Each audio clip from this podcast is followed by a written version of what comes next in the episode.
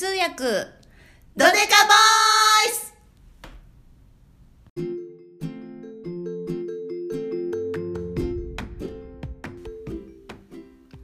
こんにちはこんにちは。親方と事務員としこの開くトーク通訳ドデカボイスですよろしくお願いしよろします。くお願いします。今日もよろしくお願いします。えっ、と今日のトピックなんですけど、えっ、と前回の終わりに、うんクライアントさんとかうんお客様が、えっ、と通訳さんとか、うん。あとまあエージェントとかを、はいはい。あの使っていただきたいなと思うときうに、ん。どんな風に、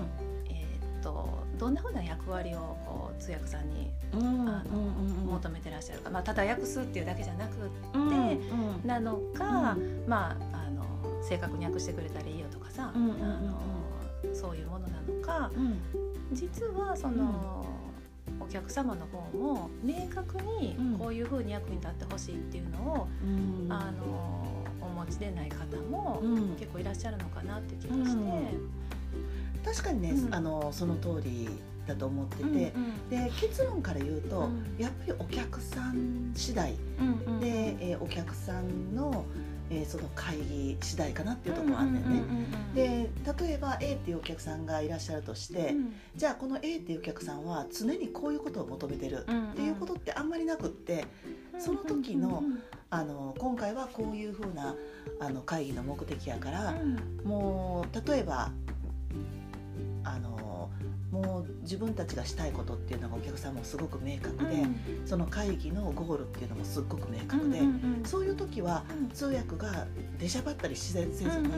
もう淡々とダーッとこう訳していく、それも正確に訳していく、であんまりお客さんが言うことを意訳せずに、もうそのまま忠実に訳していくっていうのが一番お客さんが求めてることであったりすることもあるし、例えば現場とかだったらあの、まあ、とにかくこの組み立てここまで組み立て終わりたいと、機械の組み立て終わりたいっていうことであればもうそれはそれがもうお客さんのゴールなわけやから、時間内にスッと終われるように、例えばあの、まあ、外国の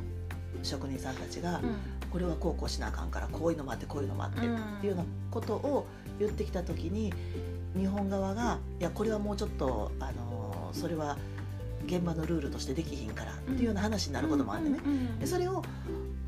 いくら言ってもそのお客さんの方にしてみたら現場でよくあるのは、うん。お客さんにしてみたらそんなん常識やんと、うん日本の現場やったらこれ常識やねん。ってういうことも当然外国から来たその、まあ、監督さんとか、そういう人たちは知らんこともあるわけやから、これは日本ではこうやねんでと、で外国ではそういうのはないって分かってるんやけれども日本はこれでいいねんっていうことをもし知ってれば通訳がうん。経験のある通訳やったらうん説明してあげれるよね。で説明するそのなんていうの、うん。あの場面っていうのあるの？あるたくさんある。あの特にに私はあの建築関係を最近はメインにやってるから、その建築関係ではあここのところお客日本側のお客さんの方も、外国側の、えー、と方も多分ここお互い知らんやろなっていうのはある。だからこれこういうの実はあるねんで先に言うといてあげるとかそういうのはあの割とねある、うん、でそれでえそういうことなんや分かったって言うて変にお客さん。同士が揉めずに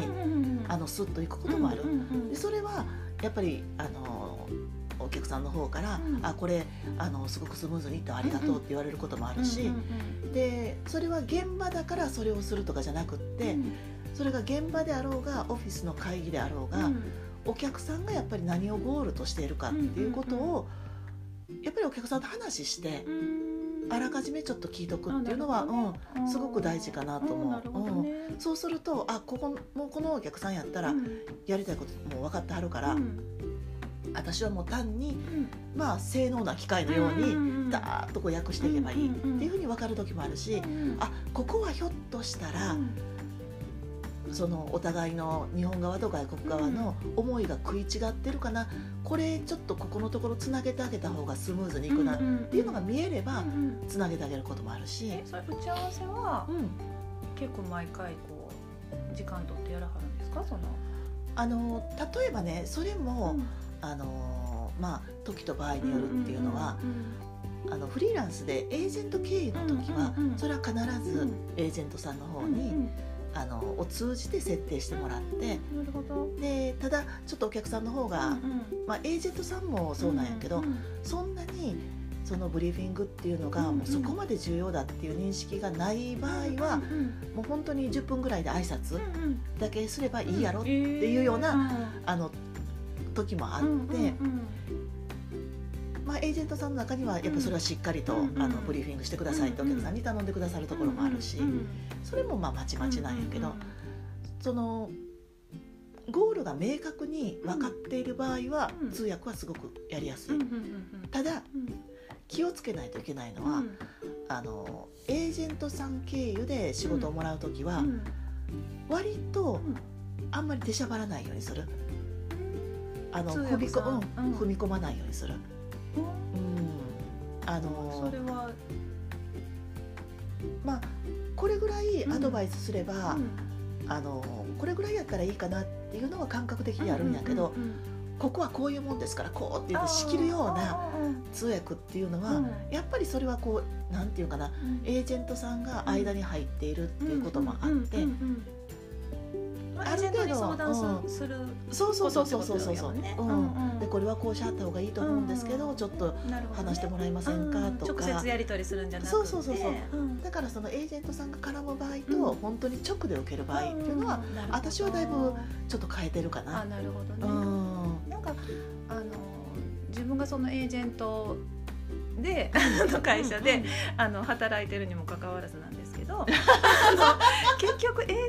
の通訳のエージェントってどこまでやってくれるのかっていうか、あなるほどなるほど。お客様にしてみたら、どこまで要望でで例えばその通訳さんたちにしてみても、うん、エージェントにどこまで、うん、あの相談していいのかとか、うん、っていうのがあ私はあんまりなんていうのか自分が直接その経験がないので、お客様が、うん、あのていうのかな例えば通訳さんこういう方お願いしますとか、うん、あのどういうレベルの方お願いしますとかっていうのも、うん、あのどこまで細かくあの言っていいもんだろ言っていいもんなんだろうかとか、あのっていうのがあるんじゃないかなっていう気がする、そんなことないのかな。それはね、あのもうそこはね、もうとにかくお客さん、まあ、例えば、あの自分がお客さんで、エージェントさんにこういう通訳さん欲しいねんっていうのが、お客さん側にすごい明確なイメージがあれば、それはもうあの全部言った方がいい。まあ、ありがたいことよねこっちにしてみてもねはっきり分かったら。当然、それはちょっと無理ですっていうのも、あのあるかもしれんから、あのでもお客さんが何を求めてるかっていうのはやっぱこっちとしては知りたいし、それはもうどんどん言ってもらったり、で何も言わんと「いや優秀な通訳さんだけ送ってくれたらそれでいいですよ」って言ってこっちを優秀やと思って送っても「いやあの全然こういうことしてくれへんかったああいうことしてくれへんかった」っていうふうに後から言われるとさ「いやあのもうちょっと最初に言ってくれたら、その通訳さんにも、これぐらいちょっとやってあげてねっていうことも言ってあげられるし、ね、事前の準備とかも、ね、そうそうそうそう、だからあのお客さん側とすれば、おとりがこういう通訳さんがいいんですっていうことをやっぱり全部言ってあげると、あのまあとにかくね、何でもコミュニケーション、ほんまやね、だから言うか言わへんやったら言った方がいい、でもお客さんの方も、あのどこまでのレベルの方が、どれぐらいのことができてっていうの、もしかしてあの初めて通訳さんとかを使って会議とかされるお客様とかやったら、あの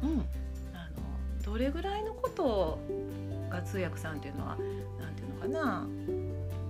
専門的なことどれぐらいのこと分かってらっしゃるとか、あのっていうのがもしかしたらぼんやりぼんやりとかざっくりで優秀な方であのなんていうのかなそのまま英語にきれいに訳出してもらって、えっと滞りなくいったらいいんですわって思ってはっても、うん、あの親方とかねよう分かってはる人にしてみたら、うん、あじゃあどれぐらいの専門知識持ってはる方がいいのかなとか、うん、あのここはちょっとこうリードできる方がいいのかなとか、そういうのがやっぱり具体的にこっちは持ってるけども、お客様の方は、あのそこら辺はそんなに細かくなかったりざっくりあのなんていうのかな、優秀な方やったらいいですよ、みたいな時よくあります。あります、ね、それはもうほとんどやね、そうやね、うん、私が受けるあのクライアントのうんうん、あのお客さんたちでも、うん、やっぱりあの分かってくれてはる人、お願いしますっていうようなリクエストが多いから、あのうん、そこって親方はあの例えばそういうふうにあの分かってはる建築のことよ分かってはる方お願いしますみたいな感じで、うんうん、あのご依頼を受けた時って、うん、あじゃあこういう方どうですかとかああいう方どうですかとかこういうことができた方がいいですかっていうのは割とこうなんていうのかなやり取りされるんですか？その担当者の方そうやね。あの、うんそのお客さんが例えば欲しいと思ってるその通訳さんどういう場面で欲しいと思ってるかっていうのによってそれも当然変わってきてで例えば建築のその見積もりの話っていうふうになるとあのまあ見積もりでも最初の見積もり段階ともう少し設計がこう固まってきた時のこの見積もりの話ってまたちょっと違うんやけど。お金の話ってなるとひょっとしたら現場でものすごく建築のことよく分かっててで細かいその部材の話もよく分かってるっていうような人よりも割とこうビジネスにが得意な通訳さんの方がそういうお金の話は良かったりもするし。うん。だからそのトピックによって、うん、じゃあこの人行ってもらえるかなっていうのは、あの考える時はある。ただもっと言えば、うん、ある程度、経験と、まあなんていうかな、あのある程度こう上手な通訳さんってあるともうプロで活躍してある通訳さんだと、大体のことはさ、できるわけよ。でその人たちはフリーランスの通訳さんって、その分野を決めてない人っていうのもやっぱり大半すごいなと思うそれ。で、今日はじゃあ公文史の話。明日はアートの話、それからまた次はったらパーティーのスピーチの話、うんうん、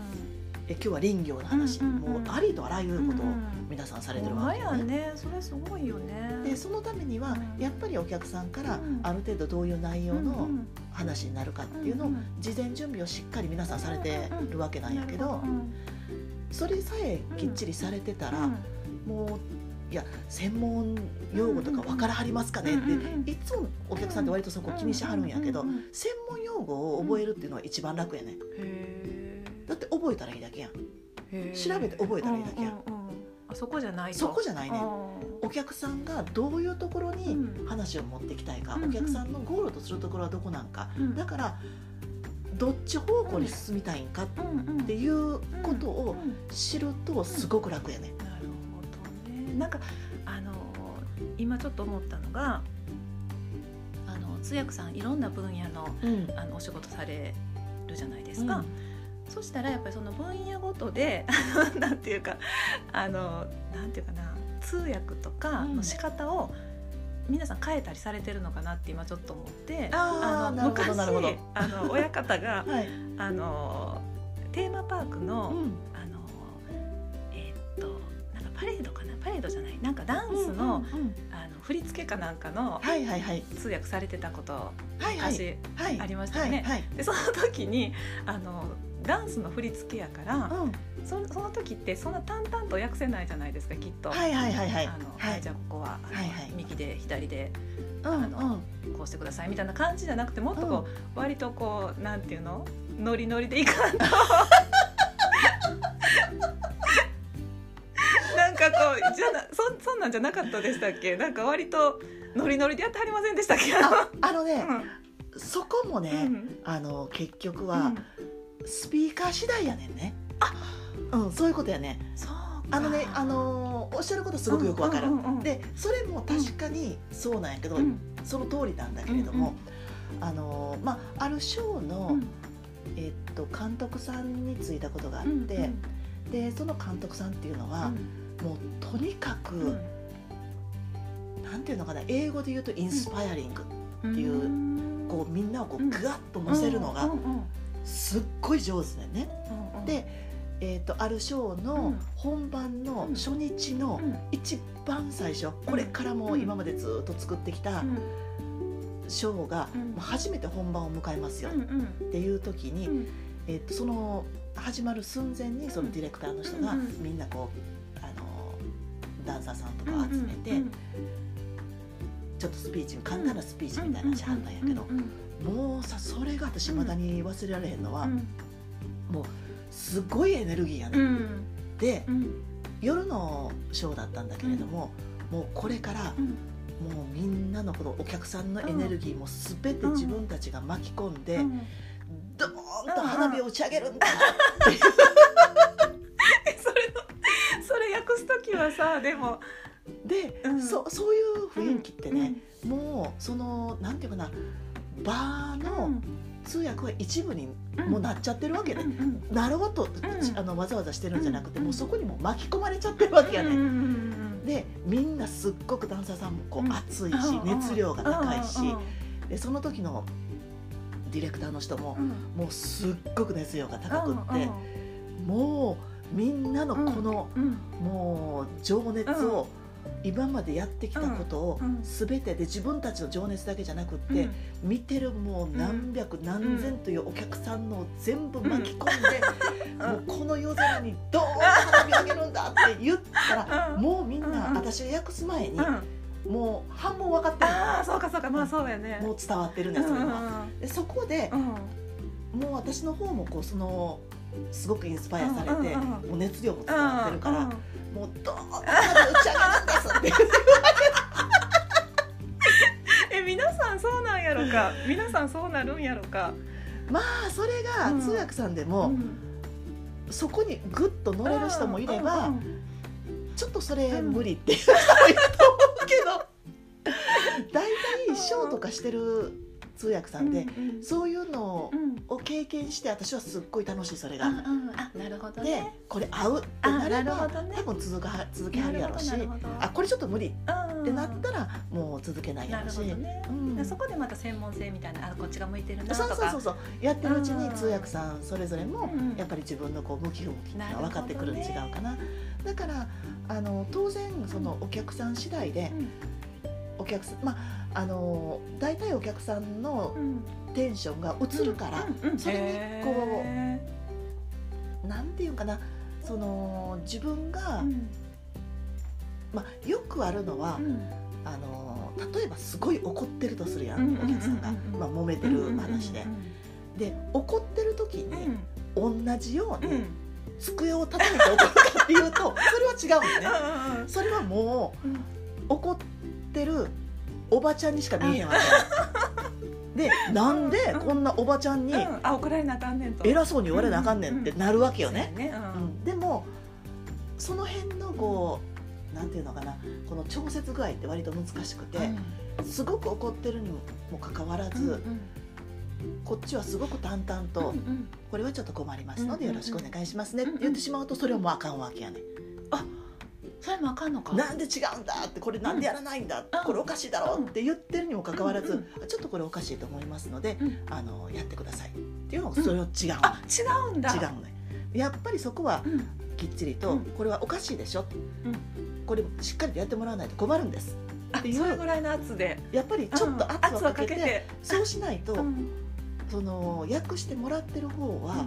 あれ？なんでこんなに腹が立ってるのにこ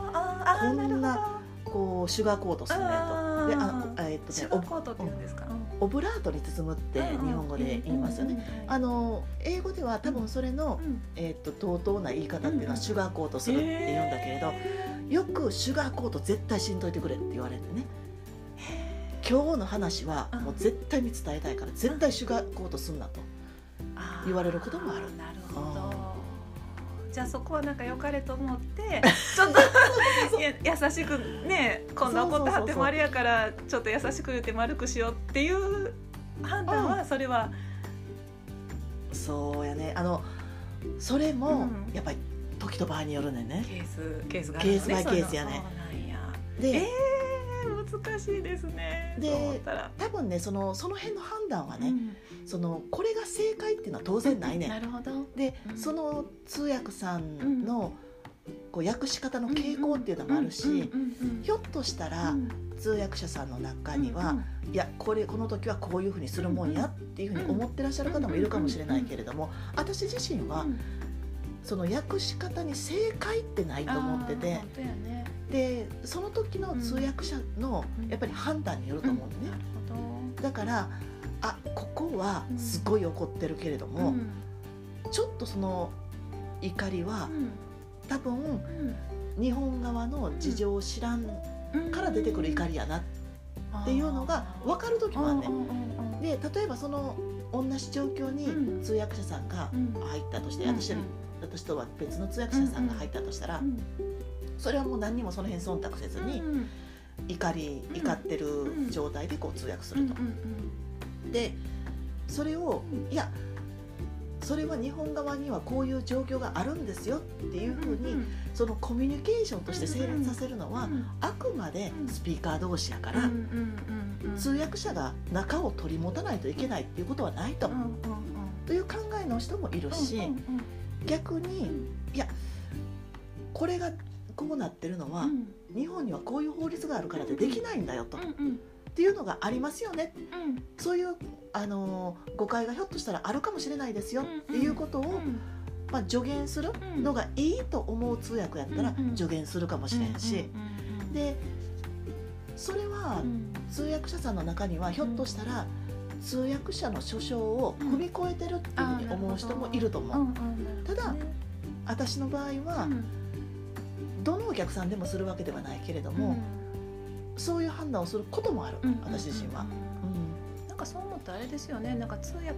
さんってあのなんていうか割とこうきっちり、うん、あの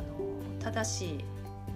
正しく訳す、うん、正しく伝えるっていうところ私なんかはねなんか、あの素人なのでそういうことが求められててそういうフリーランスの方っていうのは、うんそれを目指してそれを極めてこう一本立ちされてるっていう、うん、あのなんていうのかなイメージがあったんですけど、うん、あのもっとなんていうかすごく個性的な世界なんですね。そのそれぞれの個性が大事になってくるというか。うん、私はね、個性的な世界で、あればいいと思う。うんうんうん、なんかだってそれやとあのお客様の方も、うん、あじゃあこの間このすごくこうテンポよくやってもらったし、うん、あのこの方がいいとか、うん、あのこっちがどんなふうにあの話しててもすごく冷静で、うん、いつも淡々ときっちりした役してくれはるからこの方がいいとか、あのご指名みたいなのも多分出て出てあると思う、絶対あると思う、うん、だからなんかすごく個性あ本来すごく個性的な世界なんやなってそのそれぞれの個性が生きる世界なんやなって。あのそれその、えーと、個性的であるべきやと私は思ってて、うんうん、ただ、うん、あのフリーランスしてる時は、うんうん、当然、まあ、あのエージェントさんも、うん、あの絡む時は特にそうなんだけれども、当然その今おっしゃったみたいに、もう正確にとにかく正確に伝えると、でそこを極めるっていうのは確かにその通りやね、それが、まあ、通訳のあの一つのあるべき姿でもあるやんね。ただ本当にそのもうとにかく正確にきっちりと訳すと、でそれだけやと、まあ遅かれ早かれ AI ができると思う、そこはね。で AI ができないことっていっぱいあって、で割とこう通訳者さんの中でも、もう通訳っていうのは AI にとって代わられる、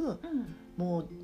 職業の上位に入ってるっていうふうに思っててらっしゃる方もすごい多いんじゃないかなと思うんやけど、私ねね私は今まで一回もそれ思ったことなくってで当然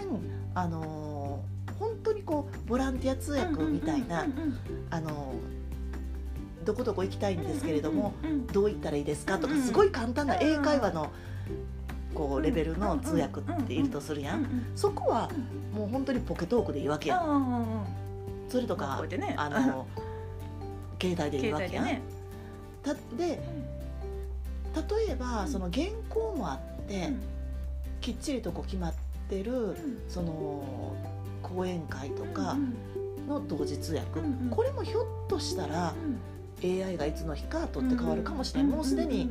あの内容がね、同時通訳できるようにもなってるし、でまあまあなかなりの、あの正確な、あの同時通訳あの音声音声ではなくって、私が知ってるのは、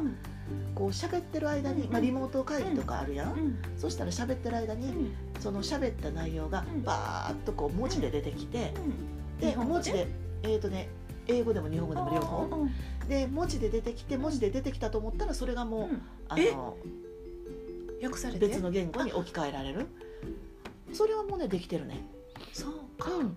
だから動画とかでもそうですもんね。でしょ、うんうんうんうん。でしょ？だから、うんあのーそこはね、うん。きちっと、うん。その原稿とかあって、うんうん。きっちりした言葉がこう発話されたら、うんうん。それはもうん。う AI とかそういう、うんうん。あの機械通訳ができるんだけれども、うんうんうんだけれども、うん。あのー結局ねうん。発話に依存するわけ、うんあのうん AI がに取って代わられるっていうふうにうん。思ってる人に私必ずいつも言うのは、うんいや AI には限界があると。うん。っていうのは AI は必ず発話に依存するから発話以上のことが言えないわけよね。うんうんうん例えばそれ以上のことはね出てこないですよね。でもうんうん。人間の通訳者さんたちってうん気が付いてないかもしれないけどうん。やっぱり常に行間を読んだりトーンを読んでんねん。で私すごく苦手なのはうん。淡々とうん。これはこうこうですこれはこうこうですこれはこうこうですっていう感じで日本語ってうん。結論最後に言うやん。うんうんうんでターッとこう淡々と言われてうんうんうんだから困るんですって最後言われたら あそれは困るトーンでやったらあかんかったって 思う時があるのよ。えー。そっちね。だからずえーーっとこううんあの暗闇の中をさうん。連れて行かれてでどこに行くんやろうと思ったらだから感謝したいんですって言われたああ感謝するんかとうんもっとニコニコしていかなあかんかったよそうそうそうそう。であのそれと一緒であの最初から「いやこれねもう困ったもうこうこうこうでねこれされるとね」っていうようなちょっとした言葉なんやけどあこれはもう嫌がってるなってわかるやん。だからそのトーンがあればうん。最初からそのトーンでうん。その役も組み立てられるわけよね。うんうんうんうん。お伝えできるしね。そうそうそうそう。んんん。で一番ベストなうん。その伝え方っていうのができるんやけどうんうん淡々とされればさうん。分からへんやん。うんうんね。だから結局 AI がしてるっていうのはうん。もう本当に言葉をうんこう訳してるだけでうん出てきたものがうん。結局読む方もうん。それがうん。怒ってるのかなるほどね。嬉しいのかどうしたいんかっていうトーンが分からんわけよね。うんうん。でも通訳者がうん。そのスピーカーのうん。トーンを読んでうん。または行間を読んでまたはブリーフィングしてもらっててうん。どっちの方向に行きたいかっていうのが分かっててうん。訳すとやっぱりそれはスッと入ってくるわけよね。でお客さんの方もうん。通訳者のトーンをやっぱり読んでるわけよ。日本人側やったら英語分からへんしうんうん。これなんか言ってはるけどうん。一生懸命言ってはるけど怒ってはんやろか。うん。それとも興奮してこうそうねエキサイトしてはんのかこれはいいって言ってはんのかどうやろうと思いながら通訳者さんがうん。これやっぱりこういううん。あのーものを開発してくださってうんすっごくそれがよくってっていうふうにそのトーンでくるとそれでやっぱり読むわけよね。それって AI には絶対できひんことやね。なんかトーンを決めてうん。こう訳すっていうのはできひんからうん。だからコミュニケーションがうん。人間の通訳者通訳者さんの方がうん。そのコミュニケーションのツールとしてはすごく効率的だというふうにん。私は思ってる。なるほどうん。ね